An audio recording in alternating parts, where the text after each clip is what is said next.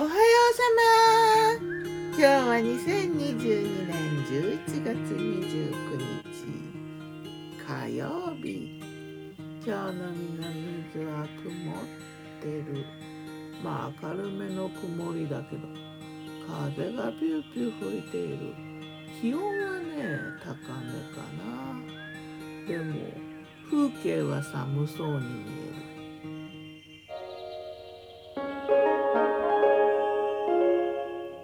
昨日の我が家のメニュー。昨日昨日我がメニュー。じゃん。昨日はね月曜日だったからね月曜サンドイッチデーだ。作ったサンドイッチはね2種類。定番卵サンド。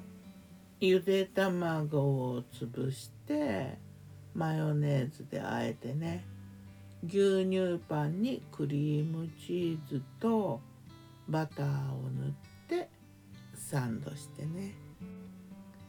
そしてもう一種類はね焼きそバーガー焼きそばをねくるみパン丸いくるみパンにね挟んでバターとからしとクリームチーズとねマヨネーズもトッピングしてね作ったね。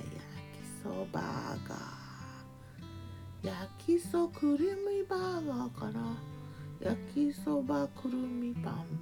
ハサミだよ。それからえっ、ー、とねフルーツゼリーと杏仁豆腐の盛り合わせ。いただき物のフルーツゼリーがあったからね。あと杏仁豆腐。市販品だよ。それから炭酸水。そんな感じ。夜はね始末メニュー。もう月曜日の夜はだいたいこうそういう感じ。余り物を始末するっていうような。残ってた冷やご飯にえっ、と豚と生姜の佃煮的なのとネギを入れてチャーハンにして。それからお昼の残りの卵サンドが残ってたからね。それをちょっと食べて。それとカリフラワーのピクルス。これはちょっと前の日ぐらいに作ったのかな。そんな感じだ。さて今日もやるよ。魔女の考察だ。魔女子魔女子今日はね焼きそばパンだなやっぱり。焼きそばパンね。もう最初見たのはどうだろう。中学生ぐらいかな。しかし何でも挟むよね。炭水化物イン炭水化物って違わないって。そう思ったかな初めて見た時は。もうなんかそうでもね焼きそばパンはなんか人気があったみたいなんだけど、えー、私は食べないわよとか思ってたわけ。それがね高校生ぐらいかな。なんか遭遇するんだよ食べる機会に。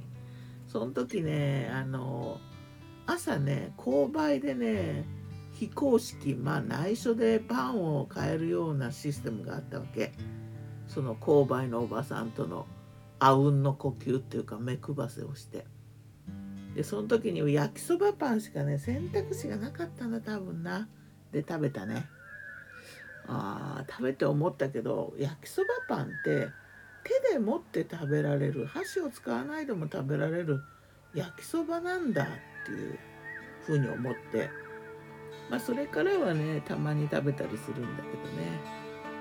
まあでも昨日昨日はね焼きそばが作ったからね。中学生の頃の自分にね教えてあげたいわ。私は自由になったよ。なんたって焼きそばサンド作るぐらいなんだから。とかね。ではまた。今日も美味しく健やかに